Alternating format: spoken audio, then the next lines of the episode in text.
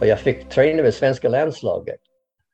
Fast jag hade sammanlagt, jag räknade efteråt, jag hade bara tävlat i 15 tävlingar. Jämfört med en svensk som kanske springer 30 tävlingar om året. och sen, sen fick jag ja, de här bästa, Sture Björk, uh, hade jag mycket samarbete med. Han hjälpte mig jättemycket med kartor fram och tillbaka och fram och tillbaka. Och, så till slut jag kunde titta på en bana och säga, så här ska Sturry springa.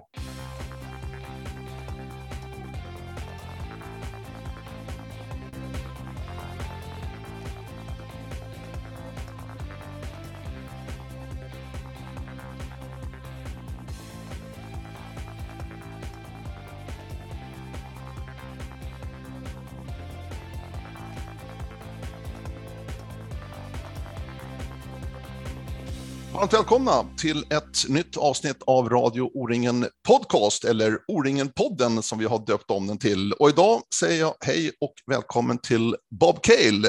Good morning Bob! God morgon Per! Hur är läget? Ja, det är jättebra. Jag har precis flyttat och vi håller på med mycket grejer för ordning. ja, jag förstår det. Eh, till ett stort hus om jag förstått det rätt. Ja, det stämmer. Men lite kök, så vi ska bygga om köket och jag håller på att räkna ut vilken vägg jag ska ta ner och mycket sånt där. Så det är lite av ett projekt alltså? Ja, det är ett stort projekt för oss. ja, just det. Du, eh, Bob Cale, hur skulle du presentera dig själv Bob? Ja, det är, jag skulle kanske som många människor har frågat mig under livet, när ska du bestämma vad du ska bli? Och för jag har gjort rätt så mycket olika sorts uh, aktiviteter under livet. Uh, från att uh, köra och, och träna travhästar till att undervisa forskningsmetodik till sjuksköterskor. och sen mycket inom idrott. Jag har hållit, sen jag var 16 år, jag 16 år tränade jag min första tjej i lång, längdhopp. Och sen dess fram till bara någon månad sedan har jag hållit på med någon hela tiden. Eh, coachning, träning har varit en stor del av ditt liv. Vi hör också att eh, du kommer inte från Sverige ursprungligen. Bob, eh, var kommer du ifrån? Jag kommer från Kanada från början mm. och flyttat lite fram och tillbaka uh, tidigare. Um, och det var, var mest på grund av orientering som det alltihop hände så att säga. Jag kom till Sverige först 1969 bara för att springa en femdagars. Uh, eh, för att se hur den, vad det var för någonting. det var en kanadensare som hade varit där dit året innan i 68 och uh, pratade om det. Så då åkte jag i 69 och sen jag träffade en tjej på, på tävlingen. Eller hon var egentligen inför informationen och uh, efter några månader gifte vi oss och bestämde att vi skulle bo i både Kanada och Sverige. Men uh, eftersom jag vill lära mig mycket mer orientering för vi var så nya i Kanada, då bestämde vi de första år, fyra år skulle vi bo i Sverige. Så jag hade jättetur. Jag fick komma hit och jag fick träna med svenska landslaget. Fast jag hade sammanlagt, jag räknade efteråt, jag hade bara tävlat i 15 tävlingar jämfört med en svensk som kanske springer 30 tävlingar om året. och sen, sen fick jag ja, de här bästa, Sture Björk, uh, hade jag mycket samarbete med. Han hjälpte mig jättemycket med kartor fram och tillbaka och fram och tillbaka. Och, så till slut jag kunde titta på en bana och säga, så här ska Sture springa. Inte jag, för jag klarar inte den tekniken. som han har. Men uh, jag, jag, visste var han skulle springa. Uh, för han, han var så jättebra på gruvorientering, gruvkompass och ja, gruvkartläsning. Jag fick, som jag ser det, jag fick träna med de bästa. Mm. uh, fast jag var mycket, mycket långt under deras nivå. Men hur var det med orientering i Kanada, Bob? Hur hittade du den där? För att det är ju ingen jättestor idrott och sport i Kanada, orienteringen, även om ni har fantastiska möjligheter för att skog finns det så det räcker. Ja, den började 1967 Och jag var med på den första, den första som man kallar för riktiga tävling. På grund av en Estonian vän till mig. Egentligen pappa till en av mina uh, tjejer i min, min skolklass. Jag hade varit och honom ett år tidigare för jag ville lära mig längdåkning. Och han kunde längdåkning på skidor också. Och uh, som inte alls fanns nästan ingenting i Kanada. Och från han, han hette det SAS Deeper. Han lärde mig, första grejen vi fick lära dig, fick lära mig att på tisdag kväll klockan sju åker man till Toronto för där kan man köpa tävlingsskidor. Det var där som man kunde ta, köpa skidor. Så året efter jag kom över till honom till hösten för att prata om skidor. Och han sa, men jag ska ordna den här stora orienteringen imorgon. Det ska vara Ontario mästerskap, första tävling egentligen. Och jag sa, men jag kan inte det, jag är inte intresserad. Jag vill bara springa och åka skidor. Och han sa, ja min son Juri, han, han är där inne i vardagsrummet, sätt dig ner med honom, han lär dig hur du orientera. Juri var 15-16 år. Jag satt ner med honom och på en kvart göra det mig orientering. Fantastiskt, en härlig historia verkligen. Jag tänkte att det här samtalet eh, Bob ska handla dels om eh, coachning som du har väldigt, väldigt lång och stor erfarenhet av, men även covid-19, stressen och den här pandemin vi ännu så länge inte riktigt är igenom, även om det börjar lättas väldigt mycket restriktioner och annat. Men du har skrivit en bok Bob som heter Stress covid-19 och vägen framåt tillsammans med Hanna Kumlin. Och den tänkte jag också vi ska prata om naturligtvis. Men jag tänkte ändå börja i den här coachänden med dig Bob. Hur, hur landar du i det här? Så att säga? Har det varit intresse hela tiden att vara en coach och leda och hjälpa andra människor framåt? Ja, det är på grund av mina föräldrar och speciellt min pappa. Uh, att, uh, när jag var ung var jag mycket religiös. Min far var en, en pastor. Och jag lärde mig huvudsak i livet var att hjälpa andra. Och eftersom jag blev intresserad av idrott, ja, då om man ska hjälpa människor i idrott, då är det hjälpa dem att bli bättre. Och jag tror själv, när jag var bara 12 år, uh, den bästa kille i samhället under den tiden, han var, han var inte så gammal, han var på gymnasium. Han för någon orsak bestämde att lära mig hur att, spring, hur att hoppa, speciellt längdhopp och tresteg. Mm. Så jag fick en bra början, någon som hjälpte mig och då när jag blev 16-17 började jag göra likadant för andra människor. Jag alltid tyckt det. Vad skulle man säga eh, om du försöker beskriva vad är din grundfilosofi när det gäller coachning? Idrottscoachen du pratar om till att börja med. Ja, det beror lite grann på vilken idrott man pratar om. Uh, de sista åren uh, inom, fri, i, i, inom orientering, min fru och jag har jobbat lite ihop med ungdomar, 7 till 10-åringar. Och min, min målsättning där är helt enkelt att lära dem att inte vara rädd för skogen och tror att de kan komma ut om de skulle tappa bort sig. det är huvudsak.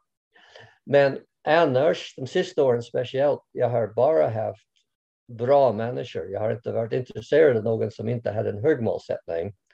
Så att de sista två, tre stycken jag har tränat var uh, två stycken på landslaget och den andra vann Lidingöloppet förra året. Uh, men däremellan har jag tränat många olika och min målsättning har alltid varit att man ska bli bättre. Ja, men det låter ganska enkelt på något, på något sätt. Ja. Eh, men om jag vänder på det Bob lite grann, varför ska man ha en coach? Ja, för att man kan inte se sig själv utifrån. Och det är grunden. Jag har påstått länge, uh, jag tror på 80-talet jag skrev en, då, då, under den tiden hade orienteringen tränarförening och jag var ordförande i den. Jag skrev en häfte som sa att uh, man, kan, man kan inte träna sig själv. Och att den här grejen man ofta säger orientering man ska vara sin egen tränare. Jag säger, man kan inte vara sin egen tränare. Man kan träna, man kan planera träning, men man kan inte vara en tränare till sig själv. För en tränare är någon utifrån som kommer med en annan synvinkel. Och, och det är det som är så viktigt om man ska bli bra. Uh, jag räknar med min största misstag i orientering själv. 1974 i VM i Danmark. Jag var i bästa form jag kunde vara, fysiskt och alltihop. Uh, och jag gjorde en stor fel i dieten. Om jag hade haft en tränare hade det aldrig hänt. När jag tänker på vad jag gjorde då, tänker jag, hur kunde jag ha varit så dum? det visste jag mycket väl om. Jag, jag hade en jag, mycket extrem diet som Bengt Saltin hade fått medborgare med. Jag tränade den och funkat, men mycket, Eh, uh, åt inget och sen mycket. Men sen eh, året i 74 inför VM, jag var också satt på International Technical Committee. Och jag hade möten varje dag veckan in VM och jag var tränare också och kanadensiskt landslaget. Och jag åt, kom jag på efteråt, jag åt för lite de sista dagarna. Jag gick in i tävling två kilo undervikt. och jag skulle varit två kilo övervikt egentligen. Och jag orkade inte springa. Fransmännen som jag känner, han kom ikapp mig efter två kontroller. Jag hade inte missat en sekund. Och jag hade sprungit med honom, ja med och med, bredvid honom på fem dagar sommaren innan. Jag kunde springa ifrån honom. Jag kunde bara inte springa. Om jag hade haft en tränare, de, de hade inte tillåtit mig att göra en sån där dum grej. Men varför hade du ingen tränare Bob? Eller det var inte aktuellt på den tiden? Nej, ingen orienterare hade tränare då. Det, det var bara så. Uh, och det har fortsatt länge. Under 90-talet 80-90-talet i Stockholm. Eh, det är många som sa orienterare skulle inte ha tränare. Men jag åkte runt och pratade till olika klubbar. Och alla som jag pratade med i liten de skulle gärna ha en tränare, sa de. Och de brukade fråga mig, hur ska jag göra? För, för vi har ingen här. Och, och då brukade jag säga, ja, om du kan inte hitta någon utbildning som tränare till nästan var, vem som helst att prata med som är intresserad för bara genom att bolla idéer fram och tillbaka, då lär man sig mycket mer uh, som man inte kan inte göra helt själv.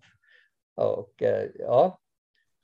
Men blev det som en väckarklocka för dig då Bob efter VM 74 där du kände dig i bra form men eh, du hade ingen som kunde hjälpa dig så att säga att inse att du måste äta mer. Var det en väckarklocka också för dig själv att ja, men det här, det här måste jag hjälpa andra med framöver?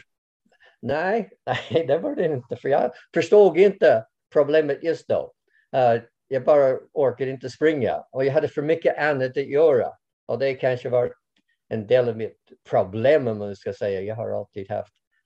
Ja, jag var mer intresserad av de andra på laget än, än mig själv. Och att utveckla orientering i Kanada, det var därför jag gick till de här tekniska mötena och sånt hela tiden. Som, ja, för att utveckla grejer. Det är bara det som jag... Ja. Så att eh, jag sen lärde mig, för jag har aldrig haft någon senare heller som tränare, men jag lärde mig att uh, jag har sprungit skapligt bra som veteran på friidrott.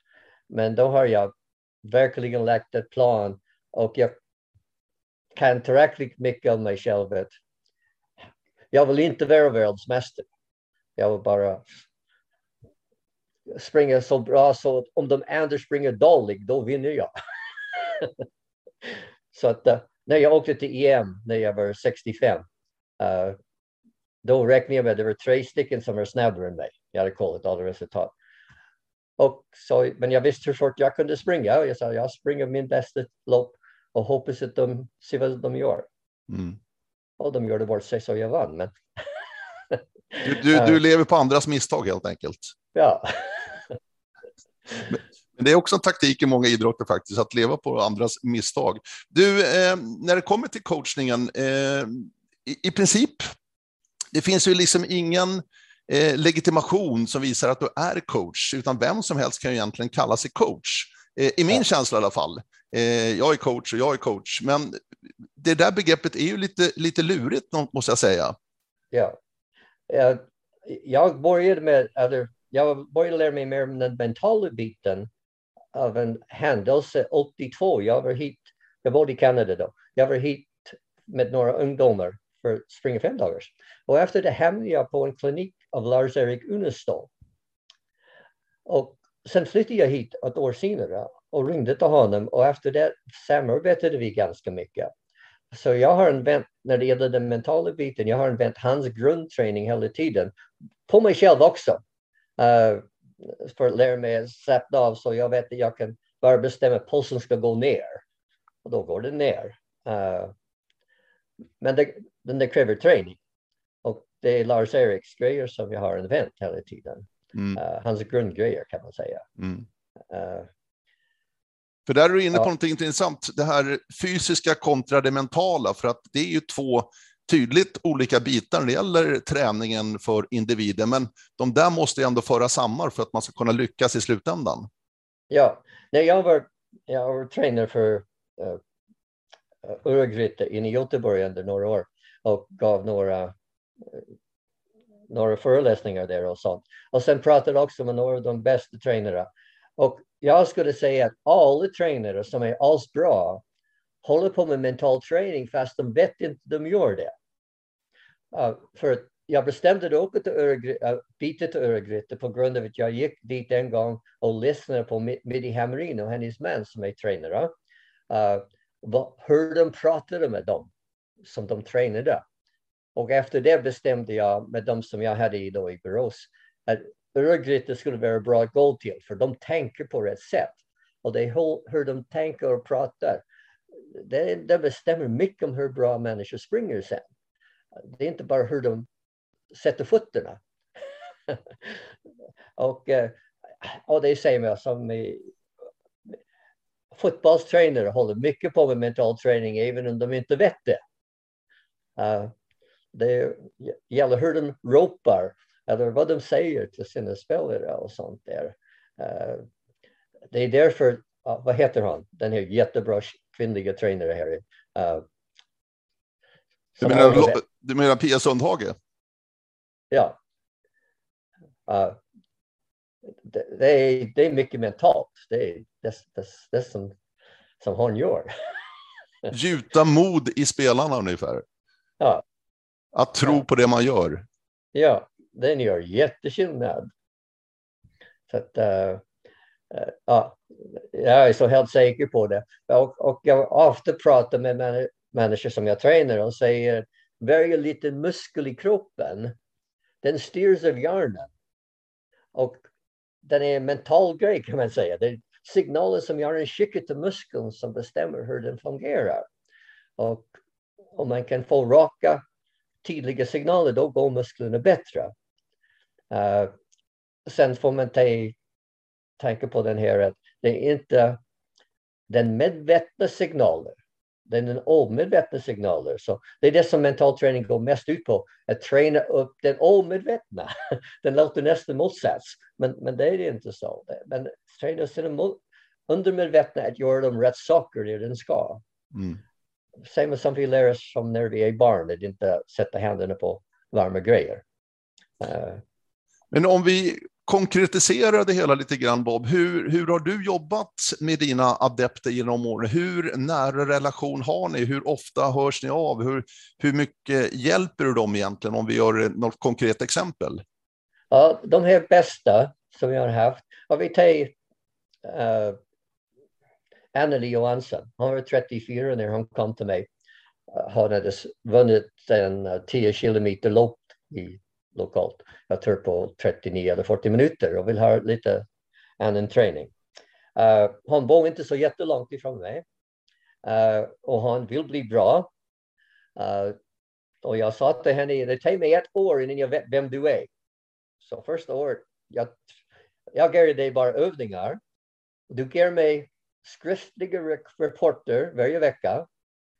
För det gör alla. Jag har Uh, precis nu när vi flyttade hade så många pärmar med rapporter från overall. Men i alla fall, så han gjorde skriftliga rapporter.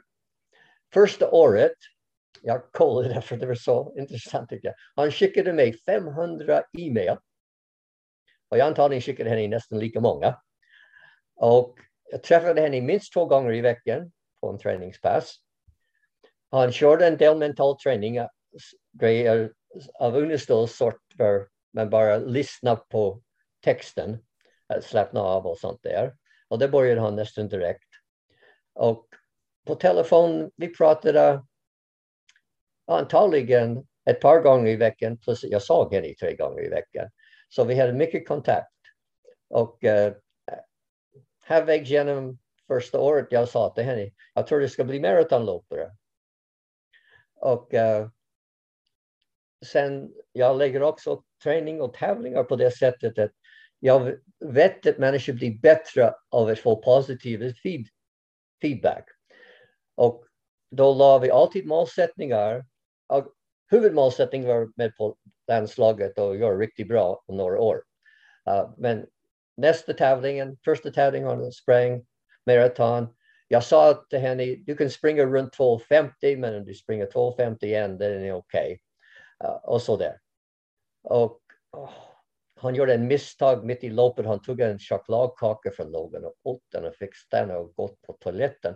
Så han fick 2,51 och någonting. Och nästa tävling sa jag, sa, jag var inte med. Jag sa, du får gå och springa en, en lätt tävling där du springer under 2,50 så du vet du kan göra det. Och det gjorde han. och uh, sen det, det hände nästa år. Uh, eh, jag bara la upp en, täv en maratontävling och det var SM. Och uh, från landslagsledning, de tyckte inte om det för de sa att han ska bara tävla innan dess, åtminstone en eller två. Jag sa, om inte han kunde gå bra på den enda tävling ska, ska han inte springa EM, han ska inte vara med.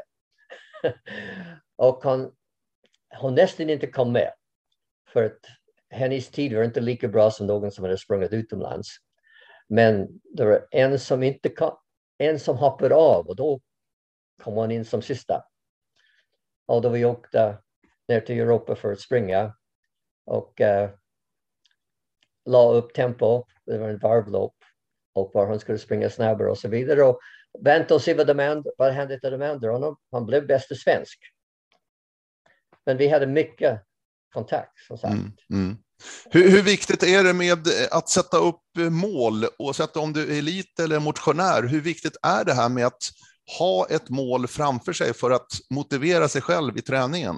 Ja, jag brukar säga att man ska ha två sorts mål. Det är bra att ha en långtidsmål som är svårt. Som man, kanske, man skulle vilja nå om det går, men det kanske inte går. Uh, och sen ska man ha korttidsmål som man är nästan säker att man kan nå. Uh, delvis för att man vill, vara, man vill nå dem. För när man når sitt mål blir man positivt och då är det lättare att gå till nästa. Uh, så jag tycker små steg hela tiden är det bästa. Uh, sen, vissa människor kanske inte tycker det är så små steg. Jag menar, Anneli kom rätt så snabbt. Men, men hon var redan 34 när jag började med henne. Hon hade inte många år. och vi hade Palm att gå efter som är bäst när hon var 42. Så att, Men när du säger långsiktigt mål, är, pratar du om år då? Titta några år ja. framåt? Fem år är det minsta. Aha, okej, okay, det är så pass långt bort. Ja, helst tio. Okej. Okay. Men det känns, kan inte det vara en, att det är nästan för långt, så att säga, att det är svårt att, att greppa, så att säga, att när det blir så långt bort, fem, tio år? Det är därför man måste ha korttidsmål också.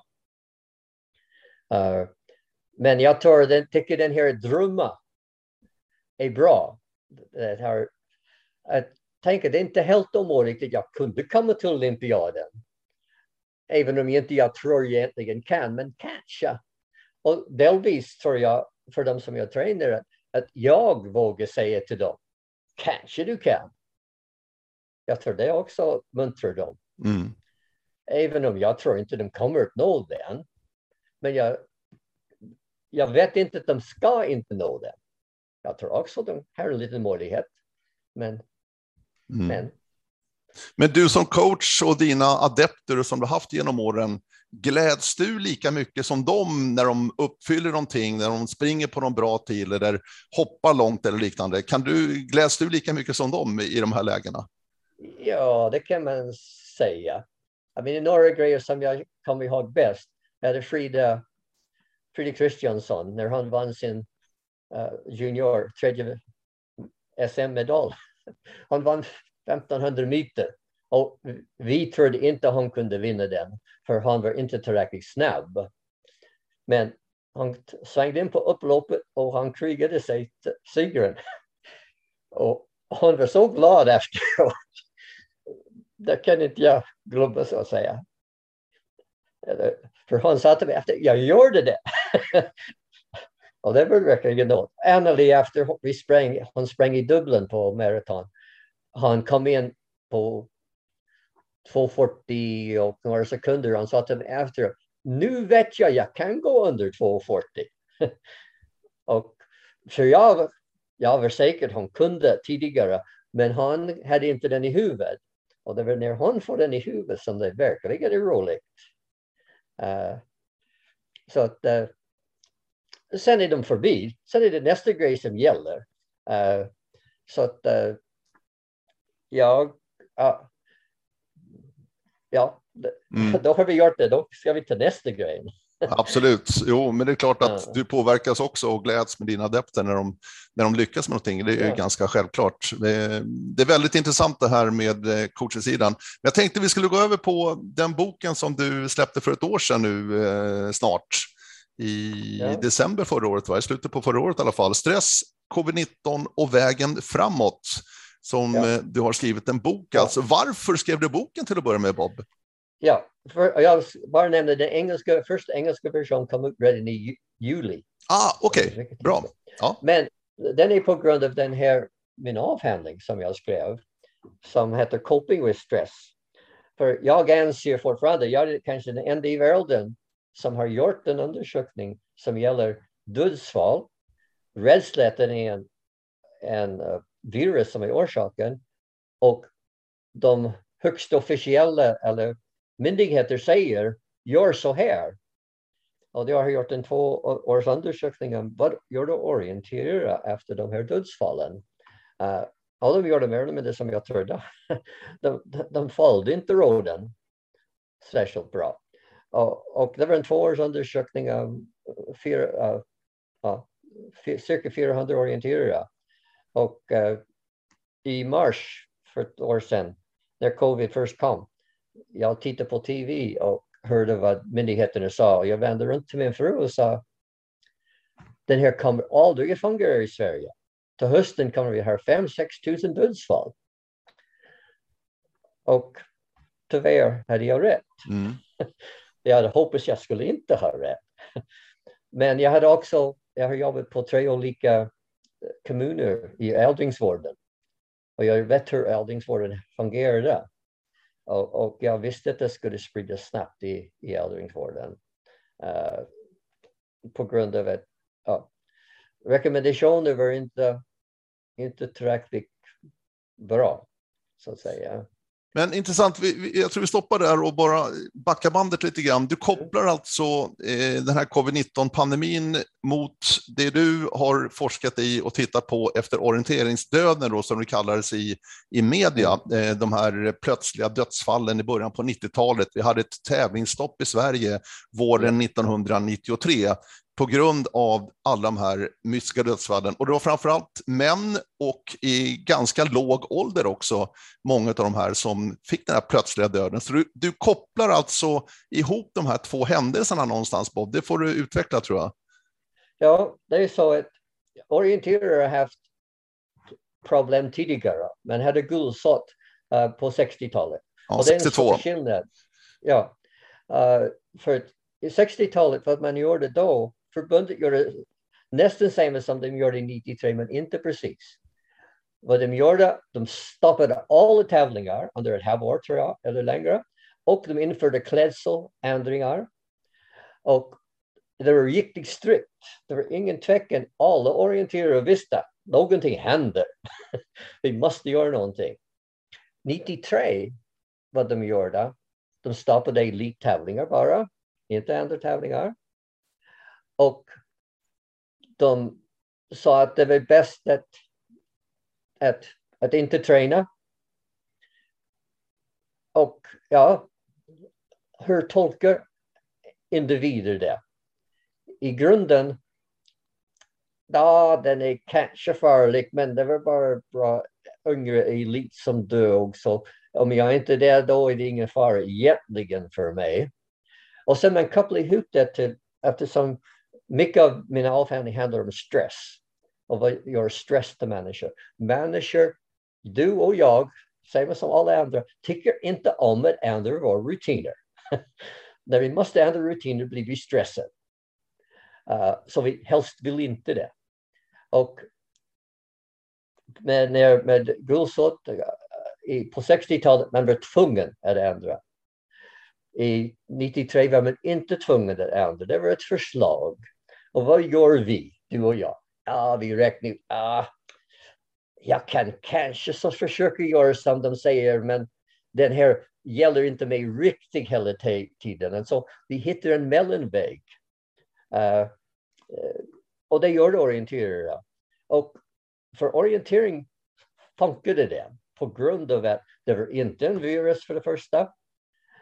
Och för den andra, en av mina frågor till orienterare var på slutet, varför tror du att den har blivit bättre? Varför har ingen fler dött? Och det var för att människor trodde, som jag tror också, att orsaken människor dog var att i orienteringskulturen, vi var tuff. Jag var en av dem, jag vet, jag var tuff också. Vi, när vi var sjuka, vi tränade för det mesta ändå. Om inte vi var dödssjuk. vi tyckte det var ingen större fara. Och vi visste på stora kavlar, om vår bästa hade varit sjuk i två veckor, han kunde fortfarande springa bättre än den elfte man. Så då övertalade vi honom, för det mesta honom, inte henne, för det mesta honom, att springa. Och det är säkert så att det var många orienterare som har sprungit och tränat och tävlat när de inte borde gjort det. Och det har gjort något i hjärtat. Så att många av oss har säkert hjärtat som inte är riktigt som de borde vara. Och vad som hände då i 93 var att man slutade tvinga människor att säga till människor att springa när de var trött eller när de hade varit sjuka. Och jag tror, det, det, jag tror de hade rätt. Det var det som krävdes. Mm. Ja, det kommer jag också ihåg. Det, det var det absolut tydligaste. Träna och tävla inte när du är sjuk. Alltså en lättare förkylning bara. Du ska inte fysiskt anstränga dig då. Det var väldigt, väldigt tydligt. Det kommer jag ihåg otroligt väl. Ja, ja. Men, men den här att träna, jag menar som orienterare, att sluta träna och att sluta träna i grupp som man skulle göra om det var en virus. Uh, jag menar, de flesta orienterare som jag kände, livet var orientering.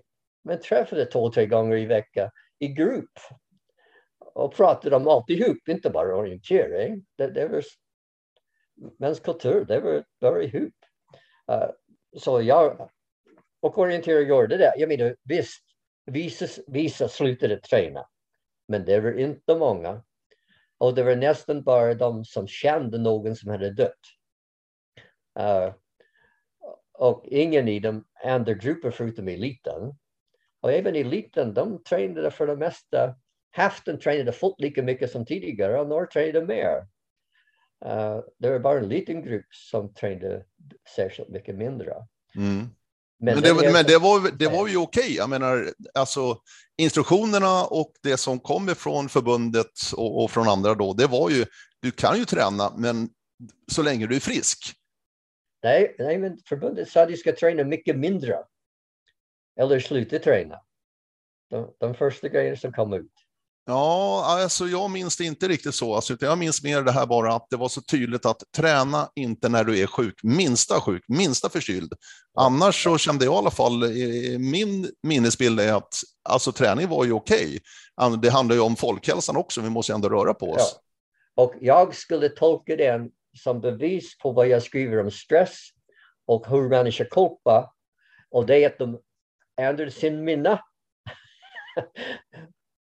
du vet, jag skrev den här boken, i, eller jag började med den i 93 och behöll mm. alla artiklar som kom ut.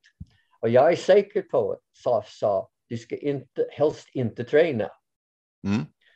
Uh, men de flesta människor säkert kommer ihåg mer som du gör.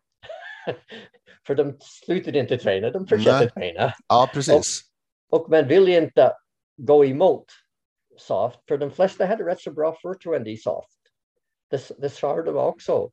Uh, det, så om man frågar dem, jag frågar två olika grejer. Jag frågade, följer du, följde du rekommendationer? Och de flesta sa ja, mer eller mindre. Och sen frågade jag, hur mycket tränar du? Mm.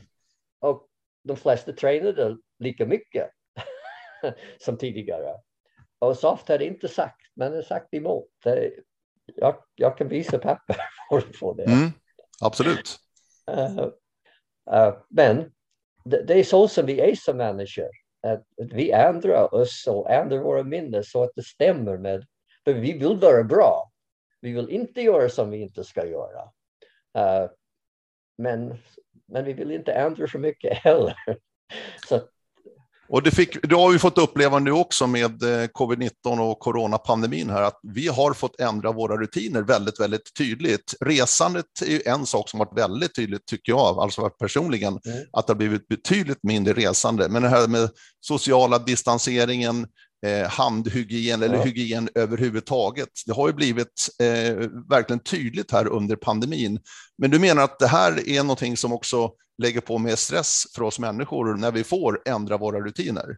Ja visst, och vi har, visst har vi ändrat oss, de flesta av oss, rätt så mycket nu. Men för ett år sedan hade vi inte alls lika mycket som nu. Uh, om du hade, jag menar, jag var alltid lite förvånad att jag kunde höra på tv, de säger att människor går inte ut i grupper nu. Och om jag går till målet och tittar där, det var många människor där. Mm. uh, och uh, för, för vad, vad, vad jag tog den här i mars, varför jag sa till min fru hur det skulle bli, var på, på tv sa de du ska hålla avstånd. Det är viktigt. Stanna hemma när du är sjuk. Jaha, vi vet att vi ska stanna hemma i sjuk i alla fall, så det var inga stora förändringar. Håll avstånd, ja, hur mycket då? Ja, först var det under 500 i en grupp. Sen var det under 50 i en grupp. Så jag säger till dig, håll avstånd, men du kan vara 49 i gruppen. Ja, vad betyder det? Och samtidigt säger man, det är bara de som är över 70 som går där. Och om du är inte 70 än, ja, den är ganska farlig om vi ska hålla, hålla avstånd. Men, och, och sen tryckte man mycket på händerna och hålla händerna rent. Men jag tyckte det var rätt tidigt, tid, tidigt att den här var inte spridit med händerna. Den är spridit genom luften. Och, och det var ganska tydligt. Eh, uh, och, och de första undersökningar som var gjort i Kina redan i juni, det var tydligt att så var det. Men grejer här, myndigheternas meddelande var så där hälften och hälften. Så i boken, om du har tittat på några grejer, jag gör en avspelning på Kanada hela tiden på Trudeau som fick råd gällande traf trafiken. För alla vet om vi höll avstånd i trafik, vi skulle inte ha en enda olycka. Så varför säger vi inte bara det? Trafikverket går inte bara och säger håll avstånd. Vi behöver ingen lagar. Alla människor, det är bara att ta ansvar. Håll avstånd. Jaha. Vi, ingen av oss skulle vara så dumma att tro att det skulle funka. Men med en virus, vi trodde det skulle funka. Mm, mm. Men nu har vi ju tagit igenom hopp förhoppningsvis, säger jag. Vi ändå, restriktionerna har i alla fall släppts, mm. inte bara här i Sverige utan i stora delar av Europa och andra ställen också i världen. Eh, och nu ska vi försöka hitta tillbaka till något nytt ja. normalläge. Mm. Och hur hanterar vi det här, skulle du säga Bob? På ja. bästa sätt? Ja, som vi ser den är, vaccin gör en stor skillnad. Och därför de uppsvingar som vi har haft nyligen har inte varit oss gamla över 70. Det har varit de yngre. Uh, för de har inte gjort som man måste göra och man ska inte... Och jag försöker, jag försöker undvika att säga att virus sprider sig. Jag säger att vi sprider virusen. Virusen gör inte något själv. Det, det, det är vi som gör det. Uh, och fram till alla har fått, även med vaccin är vi inte säkert. Men det är samma som med influensa. Uh, vaccinet är inte heller, heller svaret. Och vi har haft mycket mindre influensa de sista två år på grund av avstånd. Det är viktigt där också. Och jag tror att, att i framtiden människor kommer, vi kommer till exempel inte när vi träffar någon krama dem automatiskt. Jag menar, det har varit en grej i Sverige, man ska visa att man är vänlig och då kramar man. Men,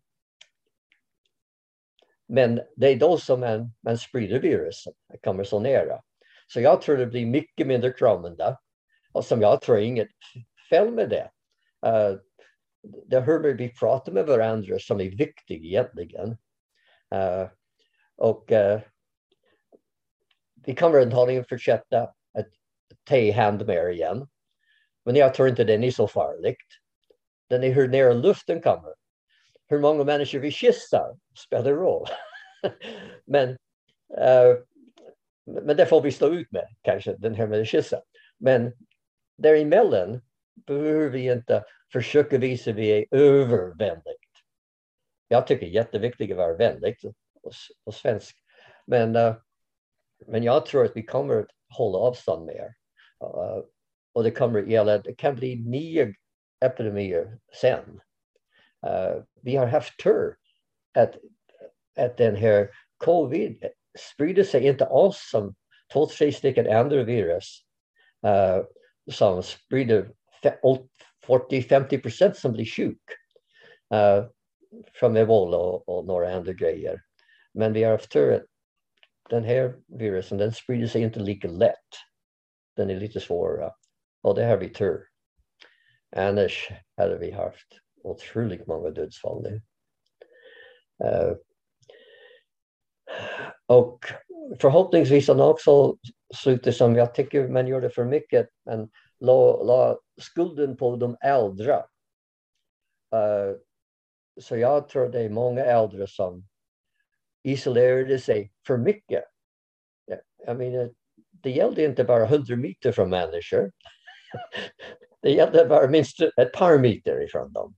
Så man kunde fortfarande gjort ganska mycket om resten av samhället hade betett sig lite annorlunda. Men istället man skrämde upp många äldre människor. Jag tror det är många som är totalt isolerat sig och det är ingen bra. Uh, Går det att bryta på något sätt då, den här isoleringen? För att det där tror jag att du har absolut rätt. Det tror jag också är en effekt av den här pandemin, att många har blivit ännu mer isolerade. Och det kan väl vara eh, svårt att ta sig ur också, eh, ja. med tanke på att vi ändå lever kvar lite i den här pandemivärlden som du, som du är inne på också med distanseringen och inte så mycket kramar och så vidare. Så att det här är väl en ganska stor fara ändå framöver. Ja, ja det är det. Och, och, det, och på något sätt hitta någon mellanväg som är viktig. För jag menar, jag tror vi kan mycket, vara mycket nära varandra och prata om jätteviktiga grejer utan att krama. Och bara den biten tror jag gör en stor skillnad. För man kan inte krama varandra från en meter bort ens. Så, och uh, det beror på vad som kommer sen för andra infektioner. Men eh, ja, ja, det gäller att, att hitta vilka regler som gäller för, för vad. Men att, uh, att lära sig att uh, ja, jag tror ofta människor i, i samhället kramar fast de är inte särskilt nära igen, egentligen. Det är en tecken för att säga vi är nära utan att verkligen lära känna varandra. För de flesta människor, och jag tror det är ett stort problem i Sverige mer än Kanada till exempel, där jag kommer ifrån.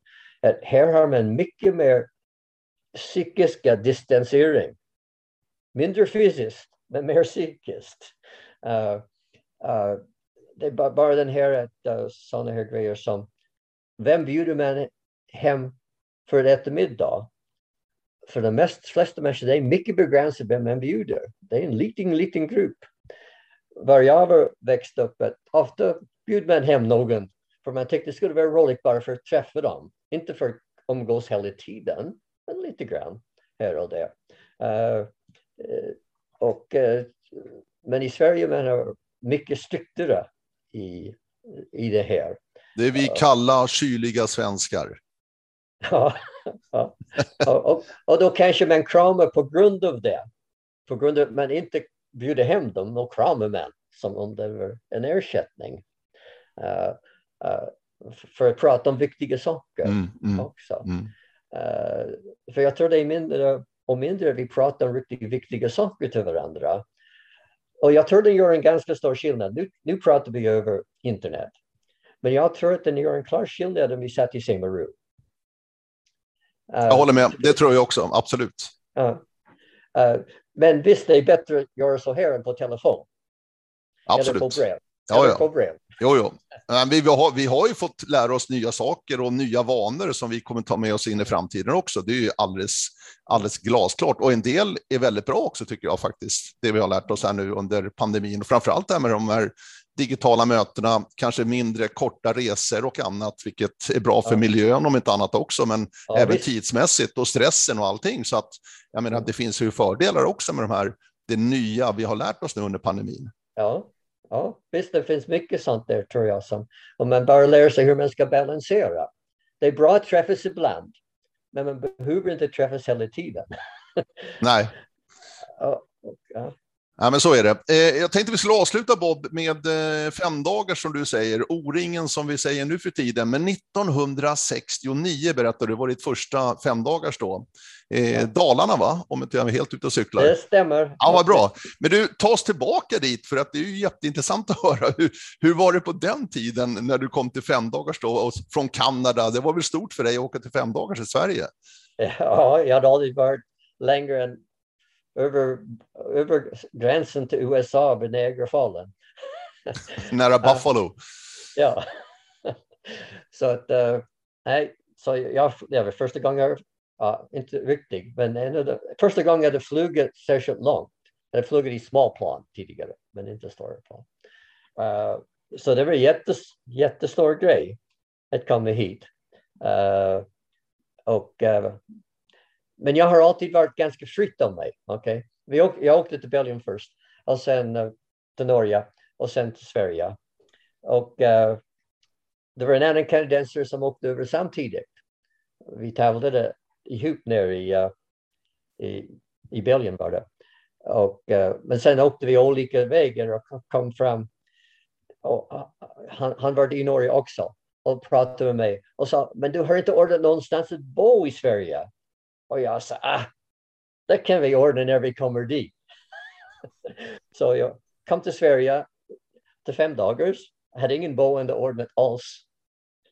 Uh, och gick och pratade med tjejen där. Aha. Och de ordnade barack, baracker gratis. Och jag fick tag i den andra killen. Sen, för han, kom, han var inte ihop med mig. Och sa, vi kan bo här i barackerna, det är jättebra. Och uh, så det blev bra. Jag gifte mig sen med tjejen. det är en solskenshistoria verkligen. ja, uh, så det var min första femdagars. Uh, Hur många har du varit på Bob? Femdagars O-ringen? Många? Oj. Ja, mellan 15 och 20 skulle jag gissa i alla fall. Uh, jag har inte varit sista gången för, på grund av en skada. Men jag har alltid tyckt att fem dagar är så roligt när jag, åkte till, jag var här bara i Sverige för fyra år. Uh, för efter, på grund av att jag, den här svenska tjejen som, som uh, jag stannade kvar efter fem dagar hos henne för några dagar. Och sen fick henne övertalade henne att åka över till Kanada en månad, två månader senare. Och sen övertalade jag henne senare att gifta sig med mig.